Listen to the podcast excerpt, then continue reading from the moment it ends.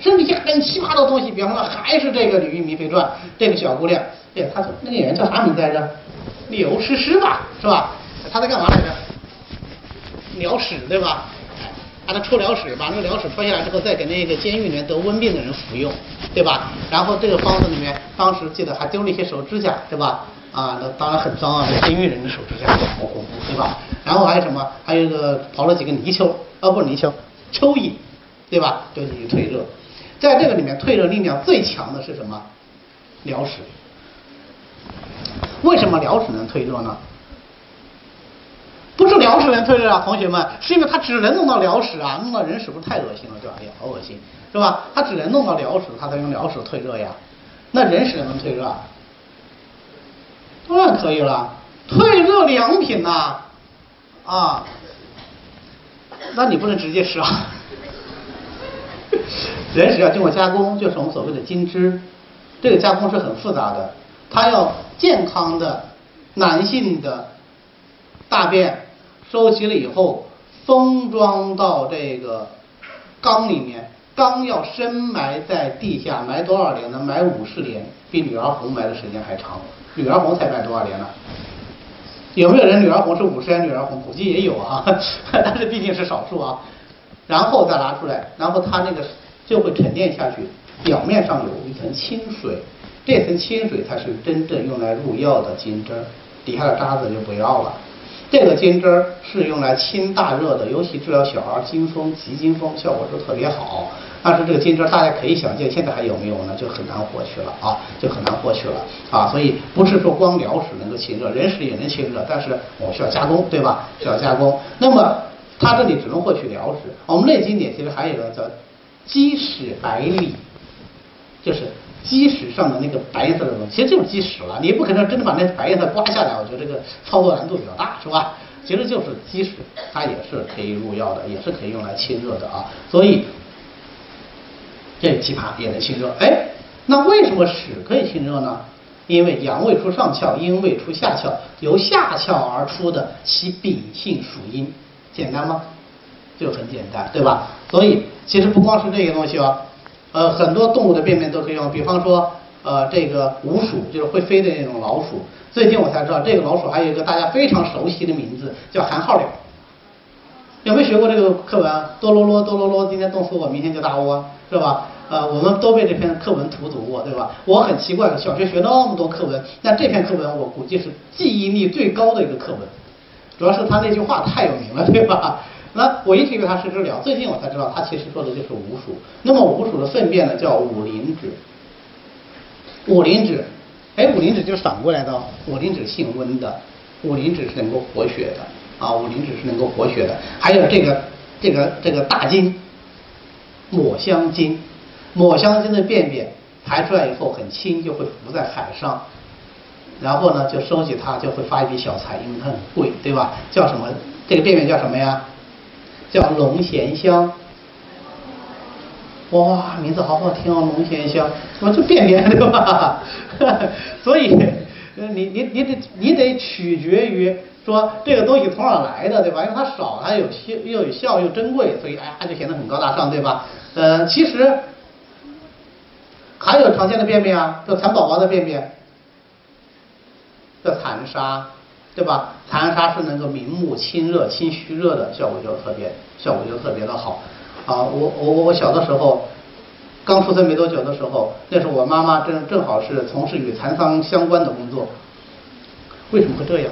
因为当时下放啊，在那个年代下放农村以后，那个农村整个村庄就是养蚕的啊，所以我的第一个枕头就是蚕沙枕头，就蚕便便做的枕头，据说能够明目啊，蚕沙我们经常用，效果也非常好，清湿热啊。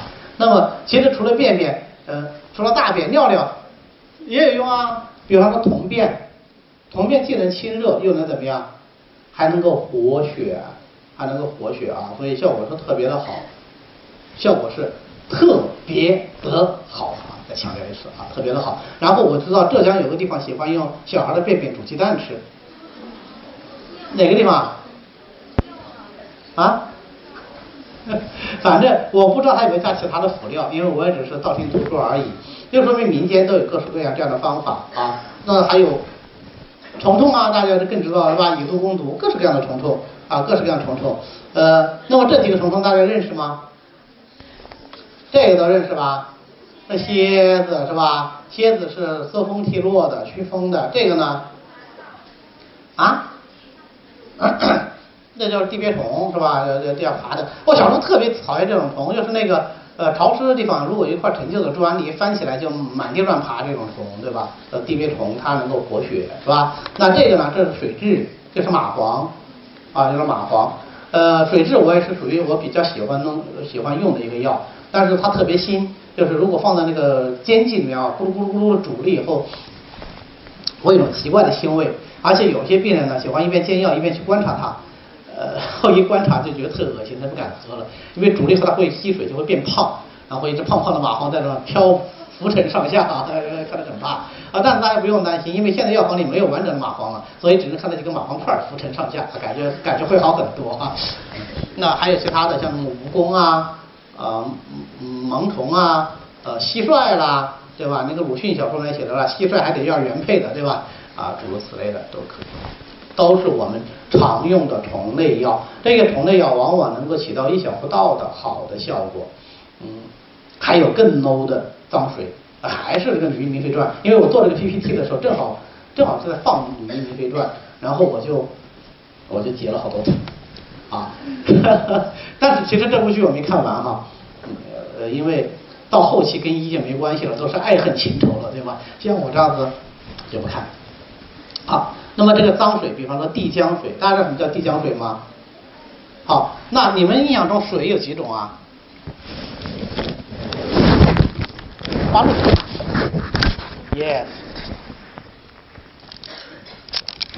在我学医以前，我认为水只有一种啊，叫 H2O 啊，是吧？一氧化二氢呢。后来我学中药，我学中药，我我我当时有一个坏习惯，就是我。我觉得中药书讲太简单了，讲太简单带来了什么后果呢？因为我是特别不擅长记忆，我我讨厌背诵。我不知道各位学中医的有没有跟我一样的讨厌背诵，举个手看一下。还有喜欢的，哇，天才！我特别讨厌背诵，特别特别讨厌背诵。啊，中药对于这个讨厌背诵来说就是一场噩梦，对吧？你学一味药的时候，我记得我当时第一节课学了药，我们老师讲特别慢，只讲了三味还是四味药。我有很好的习惯，我每天会整理笔记的，我把笔记整的可比你那还漂亮。告诉你，我说，哎呀，中药挺简单的嘛。结果第二天我就抓狂了，我怎么觉得第二天的药跟第一天药差不多呀？学了半学期以后就彻底抓狂了，都差不多，因为中药书讲的太简单。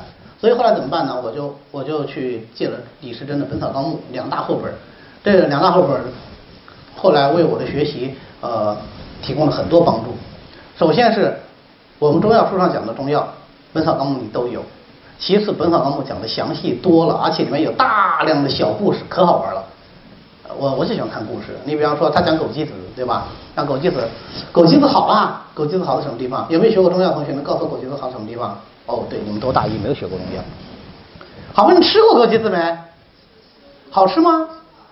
好吃，好吃才怪，对吧？你想吃甜的，不想吃蔓越莓啊？干嘛吃枸杞子啊？对吧？现在的条件那么好，枸杞子最大的好处是传说中它能补肾呐，还能明目啊，这么多眼镜儿，对吧？哎，但是枸杞子最大的用处、最大的特色是什么呢？它是能够补益肝肾、阴中求阳的。所以肝肾为人生之基础，能够补益肝肾就能延年不老，能够阴中求阳，那就源泉不竭。所以。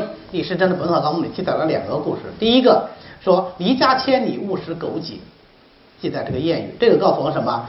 枸杞子有助性的作用，能够改善性功能。什么叫离家千里勿食枸杞啊？那你离家千里就老婆不在身边嘛？那这时候吃枸杞子就会严重后果，对吧？好，还有一个呢，就是枸杞子能够却老而全年。他说啊，在甘肃省的一条省道上，有一次，大家看到有一个妙龄少女拿着鞭子抽一个七旬老翁，路人皆不忍视之，遂斥责之。啊，这个在过去社会是很可怕的啊！你这个以老以小犯上，很可怕的。结果那个女的说：“他是我的孩子，我鞭他，是因为他从小就不听话。家有长寿之方而不肯服，遂老弱至此，走路都走不动了。老弱至此，行至死而不肯行。那这到这呢，太累了，妈妈，我不要走了。妈妈就揍他，就是被大家看见了。哦，后来路人就颇惊讶之啊，就说：“哎呀，你们家怎么有这么好的房子啊？”啊，说：“哦，这个房子就就是枸杞子，就枸杞子为主配的方子，能去了啊，兄弟哦。”看完以后，你不要真的希望每天吃点枸杞子，你就也能够妙龄少女去揍老头啊，这个是不可能的啊。但是这个故事告诉我们枸杞子的药性特点，是不是很方便我记忆啊？哎，我就很方便去记忆了。所以哎，我就看这个，我结果一看啊，《本草纲目》里面的水有多少种啊？水有两个章节吧，好像，好像我想着水应该有两个章节，那就几十种，几十种水，其中。地江水就是其中之一，但是我看地江水不是从不是从《本草纲目》里看到的，我是从哪里看到？老黄历里看到的。就是有一年，我们那时候你知道新社会不会有老黄历了，对吧？然后有一年，我爸不知道从哪摸了一个老黄历，据说是据说是地摊上看到的，他觉得挺好玩，他就买回来了。然后我一翻老黄历最后一页，讲地江水能解百毒，就各种食物中毒应该用什么东西去去去去克它啊？中中文叫克嘛，对吧？那么地江水能解百毒，然后还有地江水治法。我一看，我太太好玩了啊！这样挖一坑儿，然后把水倒进去，倒进去拿个棍儿拼命搅，拼命搅，拼命搅，拼命搅，那不就泥巴浆子吗？对吧？搅完了以后澄清，澄清啊，不要直接喝泥巴浆子啊，澄清，泥巴沉下去，当然也不可能非常清，舀上面的水，这个叫做地江水。地江水其性属阴。能解百毒，那当然属于那大地就属阴嘛，对吧？所以它能够解百毒。我当时说，哇，这封建迷信，是吧？这太可怕了，怎么能这样？后来一看《本草纲目》，哦，它真能解百毒啊，真能解百毒，那是可以有用的。哎，无独有偶，之后呢，我们老师跟我讲了一个案例，这个案例呢是他讲《金匮要略》时候讲的，就是腹泻的时候可以用冷粥一碗可以止泻。然后有一次又是下乡的时候。就是他在那个村庄里面，这个大队里面去做这个支援的医生，要待半年。